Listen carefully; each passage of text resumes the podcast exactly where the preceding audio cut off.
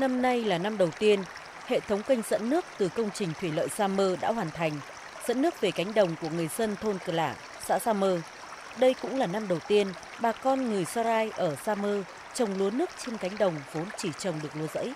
Ông Sư Thọ, thôn trưởng cho biết, trong vụ đầu sản xuất, bà con còn nhiều bỡ ngỡ, nhưng năng suất cũng đạt gấp 4 lần lúa rẫy. Kết quả này giúp các hộ dân trong làng tự tin bước vào vụ đông xuân.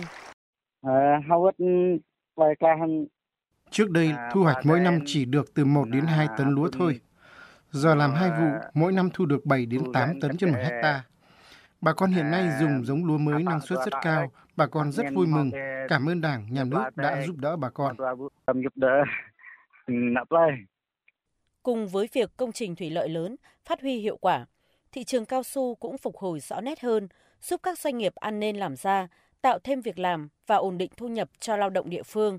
Anh Roma Ben, sinh năm 1995, ở làng Khôi, xã Gia Mơ, phấn khởi cho biết, năm nay mức lương của hai vợ chồng ổn định 13 đến 15 triệu đồng một tháng. Ngoài ra, gia đình còn có riêng hai xào cà phê, sáu xào lúa và mấy con bò, nên cũng có của ăn, của để. Từ ngày vào làm công nhân cho công ty cao su, họ khoán cho tôi cạo mũ cao su trong 3 năm. Sau 3 năm, tôi lấy tiền đó về làm nhà hết 200 triệu đồng. Năm sau nữa là tôi đổi xe mới 57 triệu đồng.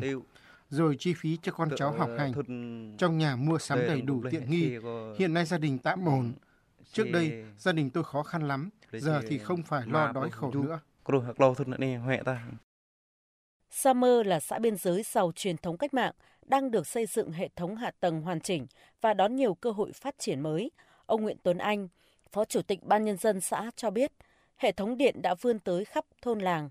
Các công trình như nhà sinh hoạt cộng đồng, điểm trường, trạm y tế cũng được nâng cấp, làm mới đồng bộ.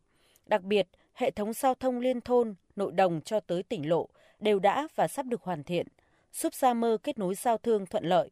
Ông Nguyễn Tuấn Anh nói. Ờ, cái hệ thống giao thông cũng đã tương đối ổn định và thì hiện nay thì cũng ờ, chuẩn bị hoàn thành cái con đường tỉnh lộ 665. Chương trình về vấn đề làm kênh mương ờ, nội đồng thì là những cái vấn đề quan trọng để mà bà con nhân dân lưu thông được hàng hóa và sẽ phát triển kinh tế và thúc đẩy được kinh tế của biên giới xã Nam Mơ phát triển. Dù cuộc sống của nhân dân xã biên giới Sa Mơ, huyện Chuprong, tỉnh Gia Lai còn nhiều khó khăn, nhưng cùng với sự quan tâm đầu tư của các cấp chính quyền, đồng bào các dân tộc ở đây đang ngày càng có nhiều điều kiện thuận lợi hơn, tạo tiền đề giúp bà con nỗ lực vươn lên, xây dựng đời sống ấm no, phát triển, góp phần giữ vững sự ổn định ở vùng biên giới phía Tây của Tổ quốc.